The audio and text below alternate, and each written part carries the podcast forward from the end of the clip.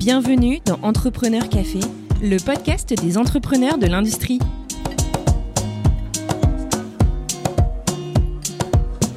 Bienvenue sur Entrepreneur Café, le podcast des entrepreneurs de l'industrie. Je suis Seth, l'un des cofondateurs. Aujourd'hui, je vous emmène à la rencontre de Damien Pi, un jeune entrepreneur plein d'énergie et très inventif qui a décidé de faire du Made in France. Il revient sur ses envies de liberté, sa soif de connaissance et nous partage sa vision de l'entreprise. C'était un échange très pétillant que je vous invite à découvrir.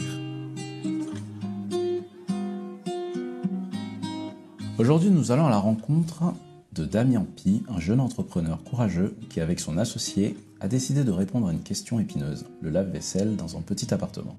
Avec son associé, Antoine Fichet, ils ont eu beaucoup de succès au CES de Las Vegas en 2019. Aujourd'hui, leur lave-vaisselle compact, pour ne pas dire miniature, parce qu'il faut souligner que c'est un objet déco, se vend partout en France et à l'étranger. Mais il nous expliquera mieux comment. Bonjour Damien, bienvenue dans Entrepreneur Café. Bonjour Seth, merci de nous recevoir. C'est avec plaisir. Est-ce que tu peux nous pitcher Dantech bah alors Dantech, c'est une entreprise créée il y a maintenant euh, quasiment six ans euh, et notre mission, c'est euh, en fait au départ, c'est pas forcément fabriquer de la vaisselle, c'est fabriquer en France des produits. Pourquoi? Bah, Parce que quand on s'est euh, lancé, bah, on était un petit peu la génération, mon associé et moi, la génération made in China, c'est-à-dire qu'on a grandi avec des produits qui étaient uniquement importés. Et il se trouve que mon associé avait eu cette idée de petit lave-vaisselle en 2009, donc il y a quand même assez longtemps. Et en 2015, on se rencontre à la BPI, la Banque publique d'investissement. Moi, j'étais en stage et lui était en alternance. Et voilà, on parle à l'époque, on était tous les deux assez branchés entrepreneuriat. Et en 2016, lui, il me contacte en disant bah tiens, je souhaiterais euh, lancer mon entreprise et tout. Qu'est-ce que tu fais? Et moi, je voulais aussi lancer mon entreprise dans le hardware. Je voulais fabriquer des choses parce que j'ai une formation voilà d'ingénieur. Et ce qui me motivait, c'était vraiment en fait faire des choses euh, concrètes et techniques. Et du coup, bah, lui, il me dit bah ouais, tu te souviens de mon idée de petit lave-vaisselle Est-ce que ça t'intéresse? Et moi, je me dis bah ouais, pourquoi pas Ça a l'air plutôt simple. Enfin, je veux dire, c'est une carte électronique avec quatre moteurs. Euh, pourquoi pas? Techniquement, j'y voyais pas trop de, complexité, en tout cas à l'époque. Et euh, bah voilà, sur la partie marché, euh, au départ, j'étais un peu mitigé. Et puis en rentrant chez moi, je vois la vaisselle qui traîne dans l'évier, et je le rappelle et je dis ah, il y a peut-être quelque chose à faire. Et donc tout est parti de là. Euh, on n'aurait jamais imaginé, en fait, enfin moi, il y a sept ans, ça fait six ans qu'on existe, j'aurais jamais imaginé fabriquer des lave-vaisselle, puisque bah, on va dire à la base d'une formation électronique et informatique. Et puis bah voilà, c'est né de cette volonté commune de fabriquer en France des produits. Donc c'est euh, de l'opportunisme, si on peut dire. Oui, on peut dire ça. En fait, alors J'aime bien le mot opportunisme euh, et c'est vrai en fait c'est que pour moi l'opportunisme c'est la qualité euh, première de l'entrepreneur. Pourquoi Parce qu'un entrepreneur en fait c'est un peu la, la, la main visible d'Adam Smith, c'est-à-dire c'est la personne qui fait le lien entre euh, le marché, c'est-à-dire ce que veulent les gens et l'état de l'art. Et donc nous en fait ce qu'on a fait c'est qu'on a identifié un marché. Donc ça c'est mon, mon, associé qui l'avait identifié en 2009 parce que bah, il cherchait un petit lave-vaisselle pour son appartement et ça n'existait pas. Et bah, la technique, l'état de l'art, c'est-à-dire que bah, on a transformé pour ma partie au départ euh, puisque j'étais directeur technique quand j'ai commencé, et ensuite on a structuré une équipe d'ingénieurs pour développer le, produit. On a transformé cette idée-là, ce besoin marché, en un produit pour y répondre.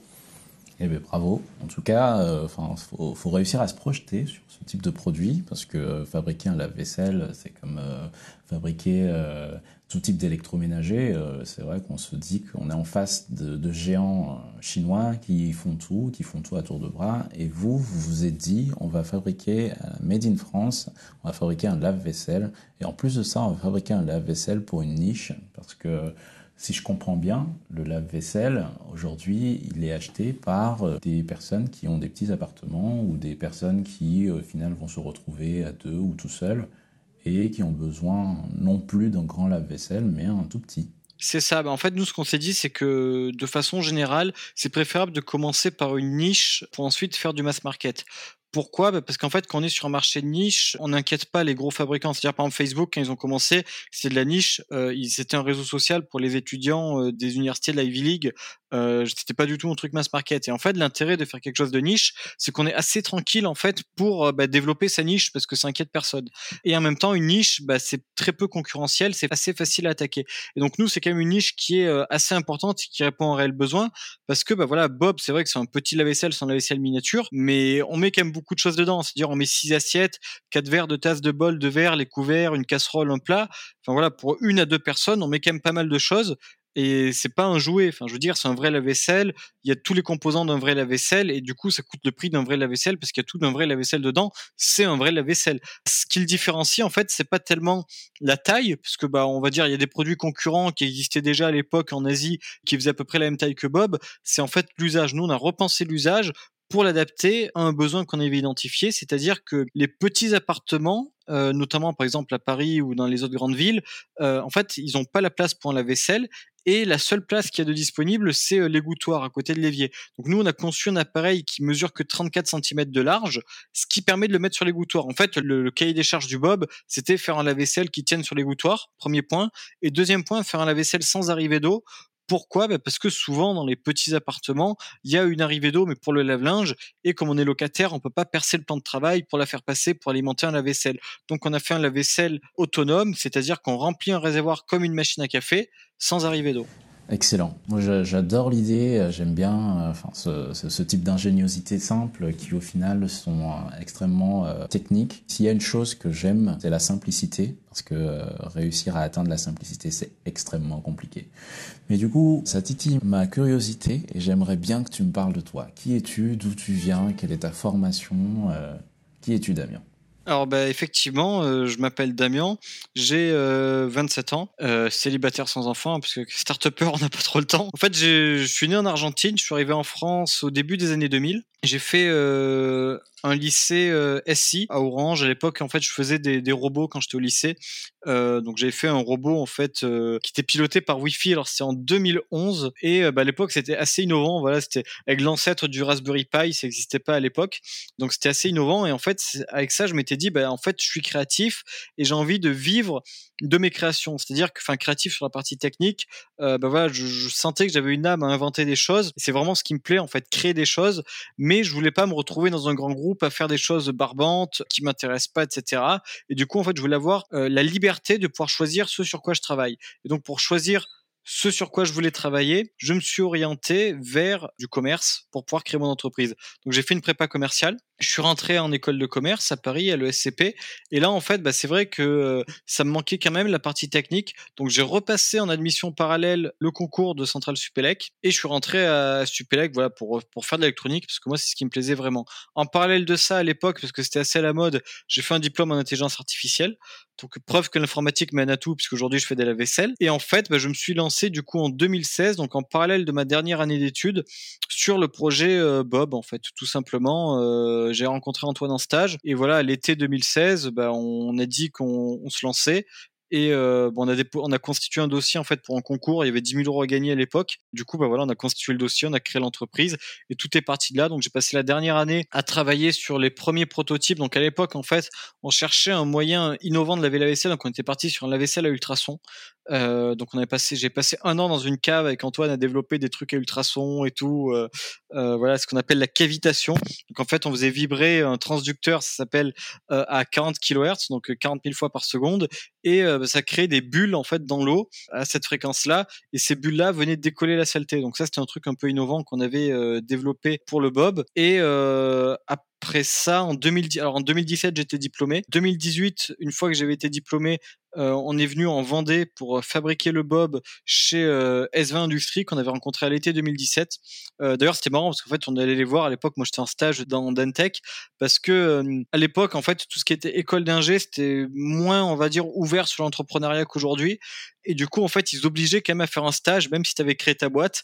Et du coup, en fait, je m'étais retrouvé à devoir faire un stage dans ma propre boîte pour euh, valider mon diplôme. Et ça a été accepté? Ça a été accepté, ouais. En fait, on va dire, quand enfin, je disais en introduction que être entrepreneur, c'est opportuniste, mais il y a un peu aussi le côté euh, fake it until you make it, dans le sens où il faut savoir gruger. Euh, C'est-à-dire que, par exemple, j'ai fait deux stages en même temps. Alors, je me suis jamais posé la question si c'était légal ou pas d'ailleurs, mais euh, en fait, en gros, j'avais négocié, enfin, pour valider mon diplôme, je devais faire un stage avec un labo de R&D. Donc, j'ai fait un stage avec euh, l'ENS Cachan en, en intelligence artificielle pour détecter les images qui ont été falsifiées, qui ont été photoshopées, si tu veux. Donc, j'avais négocié en fait avec mon tuteur de stage de travailler trois jours par semaine, de faire mes 35 heures sur trois jours. Du coup, ça me laissait deux autres jours plus le week-end pour bosser euh, sur ma boîte. Incroyable. Bah bravo. Bravo d'être venu à bout de ça déjà. On a réussi, alors ça a été quand même une belle aventure collective, puisqu'en fait on a commencé en parallèle en 2017 avec euh, Jingwei, qui était euh, bah, lui pareil en dernière année des arts et métiers, qui a été notre premier stagiaire, avec qui on a fait bah, toute la partie design de Bob. C'était vraiment euh, quelque chose d'assez incroyable, puisqu'on a fait ça bah, dans la cave du Café Fauve, donc le café de la copine de mon associé, au Tech Shop, donc c'était un Fab Lab Laura Merlin à Ivry, donc là, on a fait les premiers protos. À l'été 2017, on allait voir S20, qui était l'ancienne usine de Fagorbant, la dernière usine en France à fabriquer des lave-vaisselle. C'est pour ça qu'on allait le voir.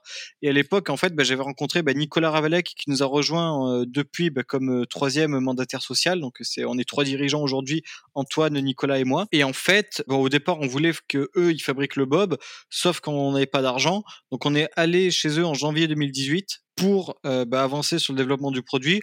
On a passé un an à euh, louer bah, leurs locaux et on était rejoint à ce moment-là par Sweb, Kautar et Hugo en stage, euh, donc sur les parties mécaniques et électroniques. On a développé le Bob V5, enfin V6 même, donc la sixième version du Bob qui ressemblait vraiment au produit final et qui était prête à être industrialisé. Et on l'a lancé en précommande le 8 octobre 2018. Et en fait, le 8 octobre, ça a fait un carton. On a vendu en un mois 6000 à 200 ah euros, ça faisait à peu près 1 million d'acompte client. Donc de suite, bah là, on a changé de dimension parce qu'autant avant, les gens nous considéraient comme des voilà des entrepreneurs pauvres, en mode, euh, enfin tu vois, les gens nous prenaient pas au sérieux. Quoi. Ils nous disaient bon, les petits jeunes, euh, trouvez un boulot, laissez-nous tranquilles. De toute façon, la vaisselle c'est 3 millions d'euros, donc arrêtez de rêver, vous avez pas l'argent. De toute façon, vous êtes au RSA, donc euh, voilà. on était vraiment pris de haut. Et bah, du jour au lendemain, en fait, avec 1 million d'euros sur le compte, bah, forcément le regard des gens bah, change. forcément, les écoute plus. Exactement. Et du coup, bah là, S20 a commencé à du coup vouloir travailler avec nous parce que bah, on avait l'argent et du coup ils se sont dit bah tiens un client solvable. Sauf qu'en fait, bah, ils ont déposé le bilan en avril 2019 donc quelques mois après nos précommandes. Et donc là, ça a été encore une énorme aventure puisque bah, il a fallu qu'on monte notre usine en partant de zéro. Une fois que S20 a été liquidé, donc une partie des salariés nous a rejoint, la partie bureau d'études qui avait bossé sur Bob, et on a set up notre usine pour commencer la production du Bob en novembre 2020. Ah, vous n'aviez pas du tout commencé avec S20 du coup à l'époque. Donc euh, vous n'aviez pas encore livré les, les premiers clients? Non, en fait, c'est pour ça qu'on a eu un an de retard parce que enfin, on a vraiment tout eu. C'est-à-dire qu'on a eu le dépôt de bilan de S20 et ensuite le Covid.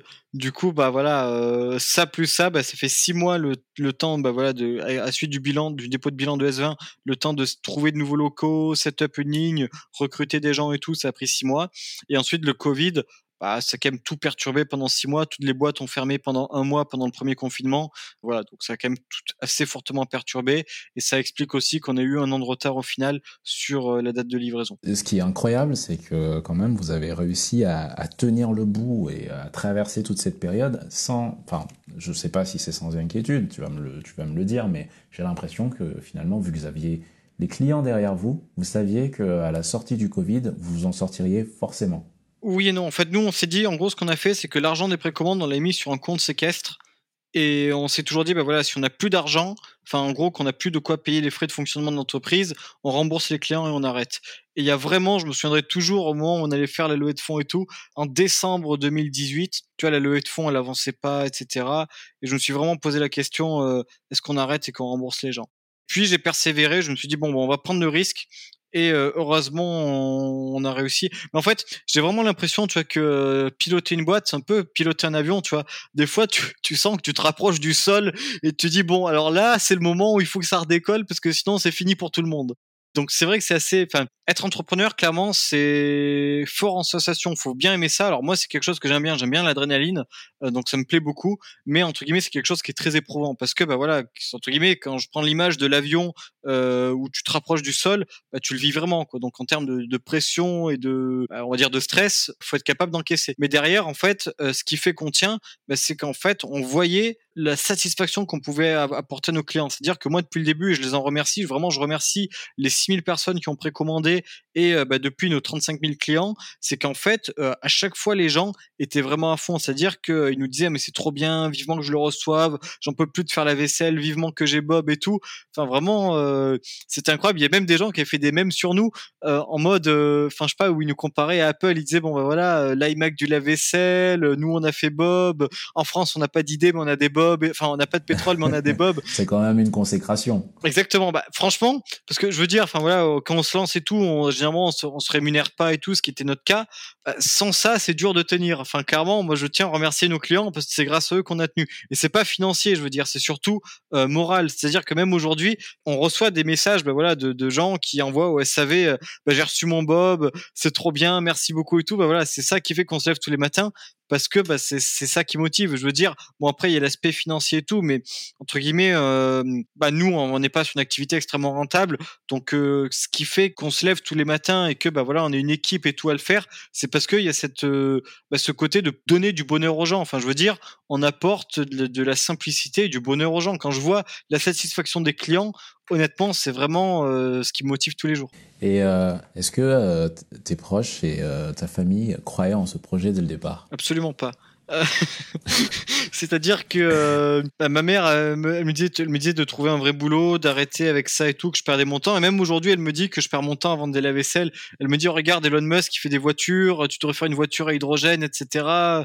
Qu'est-ce que tu fais des lave-vaisselle Tu perds ton temps, t'as mieux à faire de ta vie. Bon, voilà. Tu vends la Tesla des lave-vaisselle, quand même, dire. Exactement. Non, mais après, euh, bah, c'est vrai que, je veux dire, on est sur un truc qui fait pas forcément rêver. Enfin, je veux dire, tu vois, on apporte de la satisfaction aux clients, mais on change pas foncièrement le monde. Enfin, tu vois, on, essaye de changer le monde à notre échelle en faisant des produits qui respectent l'environnement, qui procurent euh, bah voilà, du, plaisir à les utiliser, de la joie. Enfin, clairement, euh, nos produits sont quand même vachement sympas et quand tu utilises tous les jours, bah, c'est vrai que tu tu reviens pas en arrière. Tous les gens qui utilisent un Bob, bah aujourd'hui nous disent qu'ils peuvent plus s'en passer. C'est vraiment un peu comme le comme le smartphone, c'est-à-dire que tant que tu l'as pas, bah, tu dis que tu peux vivre sans, mais c'est comme si aujourd'hui on te disait que tu devais retourner au Nokia 3210 ça sera un petit peu compliqué. compliqué. Euh, bah, le Bob, c'est pareil. Mais après, foncièrement, voilà, c'est pas quelque chose qui va sauver l'humanité au sens, euh, c'est une nouvelle source d'énergie, euh, ça va sauver la planète. Non, c'est plus, on est dans une démarche de réduire l'empreinte environnementale euh, des produits électroménagers et de contribuer à la relocalisation d'activités. Moi, c'est quelque chose qui me tenait beaucoup à cœur. C'est bah, prouver qu'on peut fabriquer en France des choses.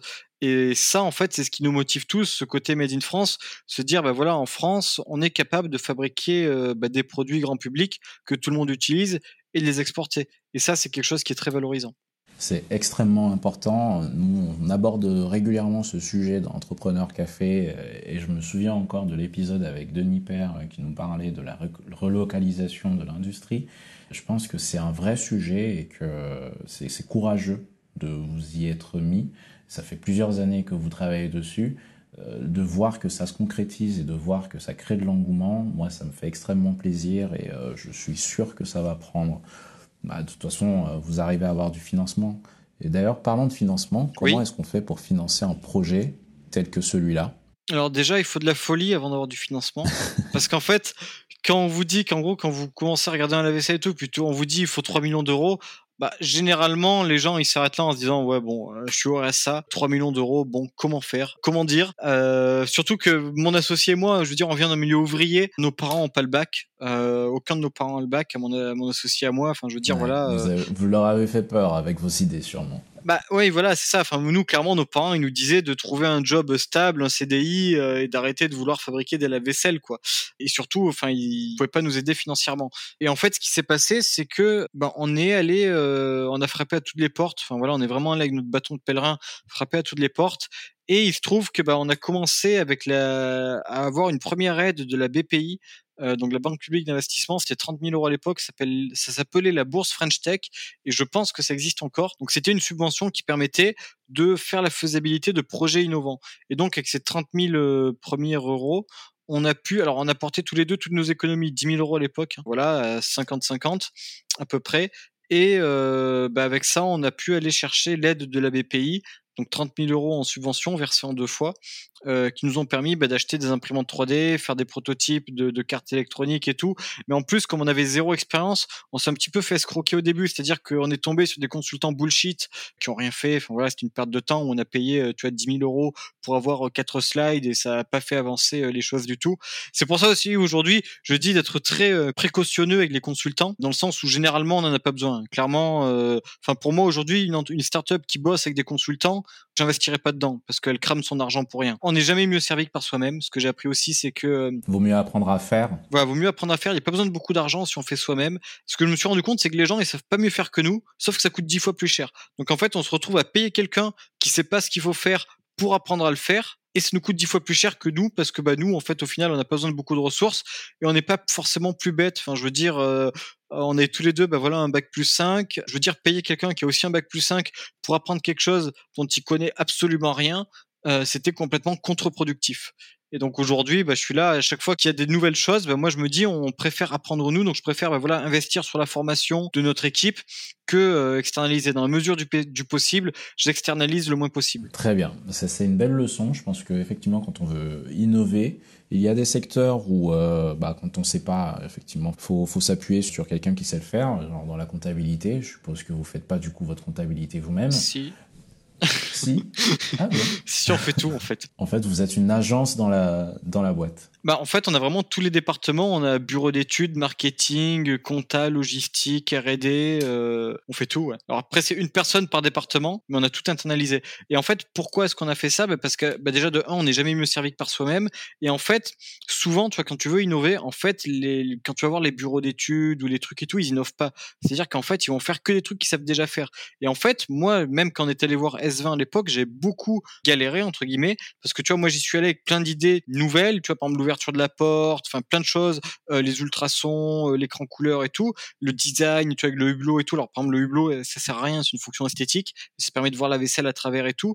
Et en fait, si tu forces pas les gens, les bureaux d'études à faire des choses innovantes, si tu le fais pas toi entre guillemets, bah, les gens ils font que ce qu'ils ont fait depuis toute leur carrière. Donc en fait, si on était allé voir S20 qu'on leur a dit faites-nous un mini lave-vaisselle, ils auraient fait un cube blanc plus petit, mais voilà, c'est tout quoi. Ils auraient fait un petit lave-vaisselle, stricto sensu. Là où nous, bah, en fait, fallait qu'on innove. Et c'est pour ça que j'ai toujours tout internalisé parce que plus tu internalises, plus tu la maîtrise, plus tu vas vite aussi parce que bah, quand tu es en interne, bah, entre guillemets, tu parles plus facilement qu'avec des boîtes externes sur lesquelles tu as des contrats, de la négo et tout. Et en plus, ça coûte moins cher parce qu'une boîte externe, à chaque fois que tu veux changer quelque chose, il bah, faut repayer, il faut renégocier, etc. Alors qu'une boîte interne, c'est juste du temps. Tu dis, bon, bah, ah bon, bah, il faut, faut, un mois de plus ou une semaine de plus pour ajouter telle fonction. Bon, bah, go, hein, c'est pas grave. Hein. Vu sous cet angle, euh, effectivement, ça me convainc. Bah c'est euh, c'est très bien, c'est beaucoup de courage, je trouve. Et euh, il y a combien d'employés dans ce bateau? Bah Là aujourd'hui, on est une petite cinquantaine, enfin on est moins d'une cinquantaine. Euh, on est 40 en Vendée, 5 à Paris, 1 en Corée. Bientôt, sans doute, une aux États-Unis. Donc voilà, nous on continue à se développer assez assez fortement. Euh, avec bah, cette volonté entre guillemets de vraiment euh, bah, monter en compétences tous et euh, d'être multicasquette. En fait, c'est d'ailleurs ce que recherchent beaucoup de gens, moi le premier, c'est-à-dire que en fait, aujourd'hui, la plupart des jobs dans les grosses boîtes, c'est des trucs ultra spécialisés, donc ultra ennuyeux, parce qu'en fait, tu fais tout le temps la même chose. Et en fait, nous, ce que les gens aiment bien, c'est que bah, tu as de l'évolution, c'est-à-dire que tu peux faire plusieurs choses en fonction des besoins de la boîte. Par exemple, Léo, qui est aujourd'hui en Corée, on l'avait recruté au départ euh, en stage pour bosser en R&D sur les recettes du lave-vaisselle, donc les programmes de lavage. Et ensuite, il, nous a aidé sur la partie Amazon, maintenant sur la Corée. Enfin voilà, et en fait, tout le monde est multicasquette. Carole, pareil, on l'avait embauchée comme traductrice japonais et aujourd'hui c'est elle qui gère le e-commerce. Enfin voilà, je veux dire, euh, en fait tout est, on est tous multitâches et en gros en fonction des affinités de chacun, on arrive. En fait moi ce que je pense qui est important, c'est que les gens fassent ce qu'ils aiment parce que c'est vraiment en fait quand les gens font ce plaisir, qu'ils vont vraiment être bons et mettre du cœur dans ce qu'ils font. donc moi le but en fait c'est que chacun puisse un peu s'épanouir chez Dentech en créant de la valeur et en faisant ce qu'ils aiment parce que bah y a que comme ça que tu es motivé. Tout à fait d'accord. Bah j'espère franchement que ça va marcher parce que du coup ça grossit et euh, j'ai l'impression que c'est quand ça grossit qu'il faut réussir à motiver les gens. Et là, j'ai l'impression que vous avez euh, la, recette du bonheur en entreprise. J'espère vraiment que On ça essaye. va Parce que clairement, ça, ça donne envie de voir comment ça fonctionne de l'intérieur. Oui, bah c'est vrai que voilà, il y a beaucoup de, croissance aussi. Hein. C'est-à-dire que tout à l'heure tu disais en introduction, bah, voilà, est-ce qu'on a une croissance à deux chiffres ou à trois chiffres? Ça, bah, ça dépend si on parle en mensuel ou en annuel. Mais c'est vrai que bah, forcément, en partant de zéro, la croissance est toujours très élevée puisque bah, on faisait zéro de chiffre d'affaires en 2019. On a fait 869 000 euros en 2020 et là on sera à peu près à 10 millions sur 2021. Donc ça fait euh, bah voilà x10 en un an. Donc on, ne sera pas sur ce rythme l'année prochaine évidemment parce que on partait de zéro, mais euh, voilà on devrait encore faire 50%, passer à 15-20 millions de chiffre d'affaires sur 2022. Donc c'est quand même une, belle croissance. Quel est du coup l'avenir aujourd'hui de Bob ou de Dantec? Nous aujourd'hui, c'est continuer à nous développer l'international. Ce que je disais, bah voilà, l'Asie, l'Union européenne et les États-Unis. Donc dans un premier temps, bah, l'Union européenne aujourd'hui, a une stratégie e-commerce qui fonctionne très bien. Donc on continue, on va continuer à renforcer nos équipes e-commerce. En fait, ce qu'on fait, c'est qu'on adresse toute l'Europe depuis la France, depuis Internet, puisque qu'on livre en Pologne, au Danemark, au Portugal, euh, c'est la même chose. En fait, la seule chose qui change, c'est la langue. Donc on peut tout faire depuis la France. Le service client est multilingue. Euh, le client a une panne, on récupère le bob, on le ramène à l'usine, on le répare, on le renvoie chez lui. Que ce soit en France, en Allemagne, en Suisse, au Portugal ou au Danemark, ça change strictement rien. Donc ça, euh, c'est bien, c'est scalable. Aujourd'hui, on fait déjà 40% de nos ventes e-commerce à l'étranger. Donc, euh, enfin, en tout cas, sur le mois de novembre, c'était le cas. Donc, c'est pas mal. Et le but, c'est que ben, on arrive à vendre de plus en plus à l'étranger. Aujourd'hui, notre second marché en, en Europe, c'est l'Allemagne. Ensuite, il y a le Royaume-Uni. Donc, ça fonctionne très bien. C'est tout en e-commerce. Et on commence à exporter hors de l'Union européenne via des distributeurs, notamment à Taïwan, où on a expédié nos premiers conteneurs. Prochainement à Hong Kong, en Corée, au Japon. Parce que, ben voilà, on, est dans une même typologie de clients que dans les grandes métropoles européennes. Petits appartements, pouvoir d'achat élevé, pas la place pour un lave-vaisselle et pas envie de faire la vaisselle. Et bah, demain, on va aussi commencer à exporter aux États-Unis pour tout ce qui est offices.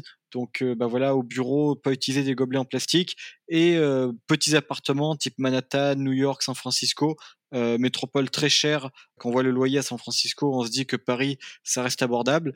et, et enfin, bah, toute la partie, pour le coup, en Amérique du Nord, tout ce qui est camping-car, véhicules récréatifs, donc camping-car, bateaux et tout, sur lesquels, bah, les, en tout cas aux États-Unis, il y a beaucoup de confort. Hein. On va retrouver tout ce qu'il y a dans un appartement, puisque hein, voilà, de, un camping-car américain, c'est à peu près 40 mètres carrés. C'est un appart à Paris, quoi. Donc il y a la place pour mettre un bob. Hmm. Des fois, c'est beaucoup plus grand. C'est parfois même beaucoup plus grand. Et euh, pour approcher ces marchés, vous avez quoi comme stratégie? Du coup, euh, vous avez quelqu'un sur place qui ne fait que la communication? Euh, bah là, c'est partenariat B2B, donc euh, c'est plutôt, on va dire, de la prospection commerciale classique et en parallèle, bah, faire toute la partie communication. Donc là, tout ce qui est communication, pour l'instant, on bosse ponctuellement avec des agences de RP euh, et on a aussi quelqu'un en interne qui fait ça et on recrute. En fait, là, c'est vraiment une combinaison des deux. Le but, c'est d'internaliser le plus possible. Après, en fait, voilà, quand est-ce qu'on externalise? C'est quand il n'y a pas assez d'activité pour occuper une personne à temps plein en interne. Parce que voilà, si c'est pour l'occuper un jour par semaine, c'est pas intéressant. Donc là, on préfère externaliser, ça coûte relativement moins cher. Enfin, vous externalisez quelque chose. Mais c'est pour, mais c'est pour l'internaliser plus tard. C'est-à-dire qu'en fait, on externalise ces choses-là. Nous, aujourd'hui, on n'a pas de personne full-time 100% RP, mais c'est juste une question de moi. Entre guillemets, on recherche quelqu'un. D'ailleurs, si ça intéresse quelqu'un qui écoute ce podcast, n'hésitez pas à nous envoyer vos CV à apply.dan.tech. C'était la minute pub. Le message est passé. Clairement, nous, on recrute sur toutes les fonctions marketing, com et international. Parfait. Mais je trouve que j'ai beaucoup appris encore ce soir avec toi. Je pense que ce qu'on va retenir, en tout cas ce que moi je retiens, c'est qu'on sait tout faire. Il suffit de prendre le temps d'apprendre et de le faire sérieusement. Mais aussi surtout que innover, et je le redis encore, innover, c'est possible que ce soit dans l'industrie ou que ce soit dans la tech. Euh, là, il, s'agit euh, principalement d'industrie, même si vous avez une approche très tech, finalement, très maker, très joueur. Au final, c'est de l'industrie et en fait, euh, vous avez voulu prouver que c'était possible de faire et de réussir à innover dans l'industrie en France. Tout à fait. Après, c'est vrai que l'approche maker, tu vois, c'est surtout au, début, quand il faut faire des prototypes et tout. On va dire, ce qui est important aussi, c'est d'avoir une approche industrielle. Et moi, quand je dis industrielle, tu vois, c'est un peu ce qu'on voulait prouver avec Bob et ce qu'on a réussi, et j'en suis assez fier. C'est penser grande série, grand volume, à un prix abordable. Pourquoi? Parce qu'en fait, souvent, ce qu'on faisait, enfin, ce qu'on fait en France, c'est des choses en série limitée, petit volume, prix très élevé et tout. Et en fait, ça, ça peut pas être compétitif. Donc nous, en fait, dans notre ADN, c'est faire des produits, tu vois, qu'on va fabriquer en, en, rythme de croisière à peu près 100 000 unités par an. Là, le Bob, on a fait 35 000 unités sur l'année 2021. On vise le double l'année prochaine et dans 2-3 ans, arriver aux 100 000 unités attendues. Pareil sur les prochains produits qu'on développe, le but c'est de tourner autour d'une centaine de milliers d'unités euh, à l'année, ce qui permet de se positionner à un prix euh, abordable et en même temps bah, d'avoir un réel impact. Parce que je veux dire, quand tu vends 10 produits euh, ultra haut de gamme, l'impact c'est peanuts, alors que quand tu fais des produits que tout le monde utilise tous les jours, bah, là tu commences à avoir un impact. Et en plus, Je l'ai relu quelque part, le Bob est entièrement réparable. Ça, ça me tient à cœur de le dire. Tout à fait. Ben quand on parle d'impact, nous, on voulait prouver que c'était possible de fabriquer des produits euh, électroménagers grand public respectueux de l'environnement. Made in France respectueux de l'environnement. Donc sur la partie Made in France, ben, on a rapatrié toute la production euh, en France. Donc on est le seul fabricant de la vaisselle en France le premier depuis 2016, c'est-à-dire qu'en 2016, S20 a arrêté la fabrication des lave-vaisselle. Donc depuis 2016 jusqu'à 2020, il n'y a pas eu de lave-vaisselle fabriquée en France.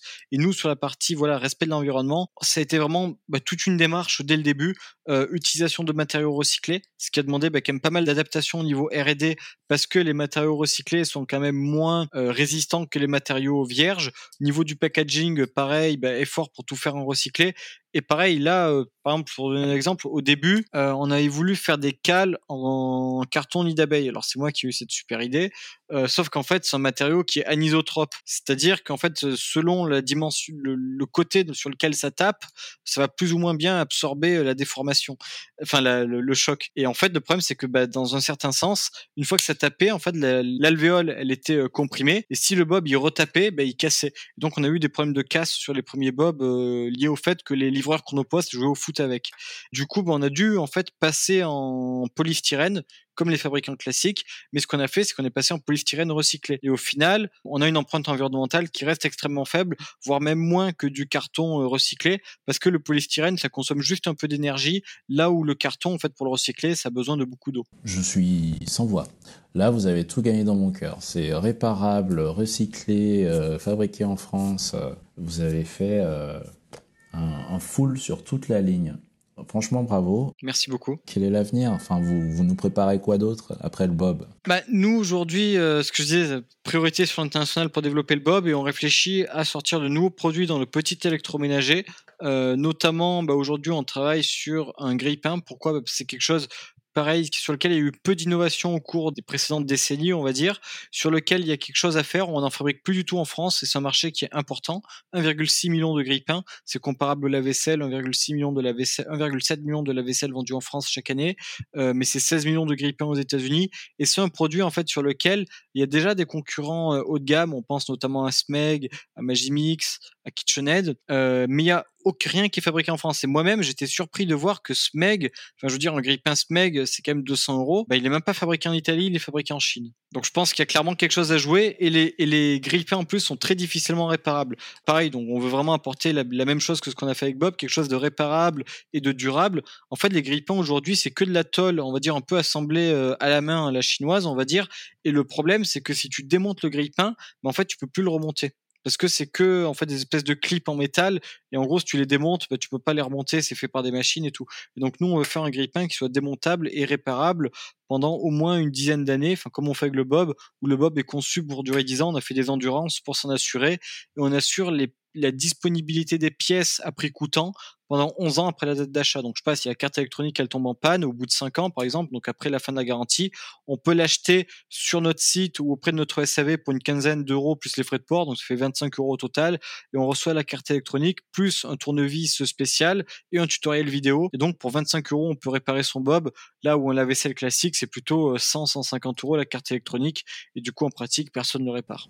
Excellent. Acheter le Bob. Où est-ce qu'on peut se procurer le Bob? Exactement, on peut jeter l'éponge et adopter Bob sur notre site internet. Donc on a sorti une version euh, plus abordable qui est le Bob minimaliste qui a 259 euros plus 30 euros de frais de port, donc 289 euros. On va dire c'est vraiment euh, le Bob de base, hein. donc qui lave la vaisselle très bien, quatre programmes, un design sympa. On a le Bob custom qui lui est disponible en plusieurs couleurs, donc pas que noir et blanc. Il y a 12 couleurs pour la porte, 2 pour le corps, donc noir ou blanc pour le corps et 12 euh, couleurs pour la porte. 319 euros plus 30 euh, euros de frais port, donc 350 euros. Et enfin la version full option qui elle est disponible partout, donc sur internet, sur Amazon et chez les distributeurs comme Darty et Boulanger en magasin. Sa spécificité, c'est qu'il y a un mode ultraviolet qui permet de désinfecter bah, la surface des téléphones, portefeuilles, cartes de crédit, etc. sans eau. Donc c'est l'option euh, Covid friendly évidemment. Les masques aussi, ça permet de désinfecter. Il y a un pack de cassettes qui est fourni avec. Donc les cassettes, c'est une solution zéro zéro déchet qui contient le détergent. Donc en fait, ça ressemble un peu à une cassette VHS qui s'insère à l'avant du bob et ça contient 30 cycles de lavage et c'est consigné tous les 30 cycles, on peut nous leur enfin tous les 90 cycles pardon, on peut nous leur envoyer euh, gratuitement le pack de 4 qu'on prend notre charge et nous on va les réparer, enfin les laver, les réparer le cas échéant et les remettre sur le marché donc ça crée euh, zéro déchet. Et il y a en plus bah, une carafe qui fournit euh, fabriquée en France elle-même en plastique alimentaire pour remplir le bob le tuyau d'arrivée d'eau qui permet de le relier si on le souhaite à une arrivée d'eau pour éviter d'avoir à le remplir à chaque fois et un pack de tablettes, puisqu'on fabrique aussi maintenant des tablettes pour gros lave-vaisselle, donc on n'est pas que sur le segment du Bob. Pourquoi? Parce qu'on s'est rendu compte qu'il y avait plein de solutions écologiques et fabriquées en France parfois, mais qui lavent pas forcément bien. Et en fait, il se trouve qu'à Taïwan, on vend bah, des Bob, ce que je disais tout à l'heure, et les Taïwanais nous disaient non mais euh, votre truc là c'est de la camelote, ça lave pas, euh, etc. Et nous on disait ah, mais sérieusement c'est pas possible. Nous on a fait les essais en labo, on n'observe pas la même chose, donc il y, y, a une douille quelque part entre guillemets. Et en fait, on s'est rendu compte que c'était lié au fait qu'à Taïwan, ils boivent beaucoup de thé et que les produits existants sur le marché, en fait, n'enlèvent pas les traces de thé. Donc, on a développé une recette qui enlève parfaitement les traces de thé. Enfin, vraiment, c'est incroyable. Vous mettez des traces, enfin, je sais pas si voyez, tu vois les tasses du bureau sur laquelle bah, tu as les traces de thé bien incrustées. Tu mets ça dans le bob avec la bob tablette, ça ressort nickel. La tasse, elle est neuve. C'est un truc de fou. C'est une tuerie. Et c'est tellement une tuerie, du coup, que bon, on s'est dit, bah, on va pas le vendre qu'à Taïwan, on le vend partout. Et du coup, on le vend en Europe pour les gros lave-vaisselle également. Et donc ça, c'est une solution qui est disponible sur notre site euh, à 8,90€ le pack de 30, donc euh, même prix que qu'une marque nationale comme Sun ou Finish, et euh, disponible aussi en magasin à partir de janvier 2022. Formidable. Bon, je tiens quand même à souligner que je n'y gagne absolument rien, c'est juste que ce produit, je kiffe. Merci. Pour finir, c'est la dernière question, c'est toujours la traduction. Oui. Si tu devais donner un conseil à un jeune entrepreneur ou à une personne qui hésite à se lancer aujourd'hui, qu'est-ce que tu lui dirais? Ben, J'ai envie de dire, faut pas trop se poser de questions. La citation que j'utiliserai, c'est court, forest, court. Euh... C'est-à-dire qu'en fait, l'entrepreneuriat, le, c'est vraiment euh, une course. Et en fait, bah voilà, faut entre guillemets, faut tracer, euh, faut pas se retourner, faut vraiment euh, avancer, avancer, avancer. Faut pas écouter ce que nous disent les gens parce que quand on écoute les gens, non mais tu vas pas y arriver, il y a des concurrents, les grands groupes vont te bouffer, de toute façon tu n'arriveras pas à lever des fonds, etc. Donc clairement, faut pas écouter les gens. Moi, si j'avais écouté les gens, je me serais jamais lancé et euh, j'aurai un job dans un chez, dans un grand groupe euh, où je où je m'ennuierais. Donc voilà, ne pas écouter les gens, se lancer. De toute façon, en fait, bah, nous ce qui s'est passé, c'est qu'on a mis le doigt dans l'engrenage et une fois qu'on est lancé, bah, en fait forcément les choses se font assez naturellement. C'est-à-dire que euh, bah, à mesure qu'il y a des problèmes qui se posent, bah, il y a des des solutions euh, qu'on trouve et euh, on peut pas tout anticiper dès le début. C'est pour ça que moi je pense, il y a plein de gens en fait qui osent pas se lancer parce qu'ils se disent ouais j'ai pas assez d'expérience, je suis pas prêt et tout. Et en fait c'est c'est exactement euh, ce qu'il faut pas faire. C'est-à-dire que plus tu as d'expérience, plus en fait t'es moins ouvert d'esprit parce qu'en fait tu vois le monde via un prisme celui de ton expérience alors qu'en fait euh, il faut au contraire venir avec des idées neuves et euh, ben, un peu contempler les choses avec un regard nouveau moins t'as d'expérience j'ai envie de dire mieux c'est pour entreprendre de ce point de vue-là, pour innover. Et en plus, bah, plus tu as un job bah, solide, plus c'est euh, difficile de te lancer parce que se lancer, ça veut dire bah, que tu te payes pas pendant euh, quelques années. Donc en fait, quand tu es jeune, c'est facile, mais quand tu as un emploi qui est bien et tout, c'est peut-être un peu plus difficile.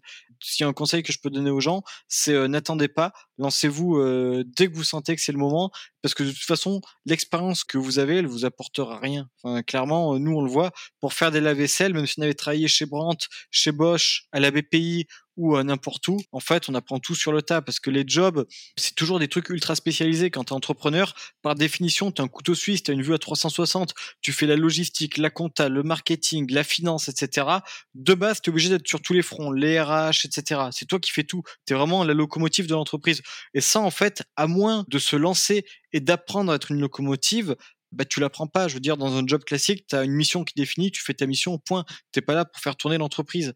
Donc, le seul moyen d'apprendre ça, c'est de se lancer. Et puis, en plus, je veux dire, aujourd'hui, pire, si tu te plantes, c'est pas très grave. Je veux dire, bon, bah voilà, tu mets tes économies dans ton projet, etc. Bon, bah, au pire, tu as perdu tes économies. Mais, euh, je veux dire, il n'y a pas mort d'homme. Euh, au pire, tu retrouveras un emploi derrière, etc. Le, risque est quand même assez, euh, assez limité. Merci beaucoup pour ces euh, belles paroles. Il n'y a pas de quoi. Je suis très très content d'avoir eu cet échange avec toi et euh, j'espère euh, qu'on te retrouvera très bientôt partout, à la télé et dans tous les magasins avec ton Bob. Jetez l'éponge, adoptez Bob. la, petite, la petite phrase de la fin. Merci, à bientôt.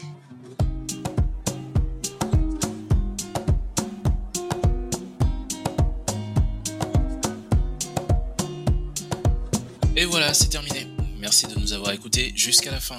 Je tiens à remercier mon invité pour cet échange très enrichissant. Et je vous invite à nous suivre sur les réseaux sociaux ainsi que sur notre site internet entrepreneur au pluriel-café.com.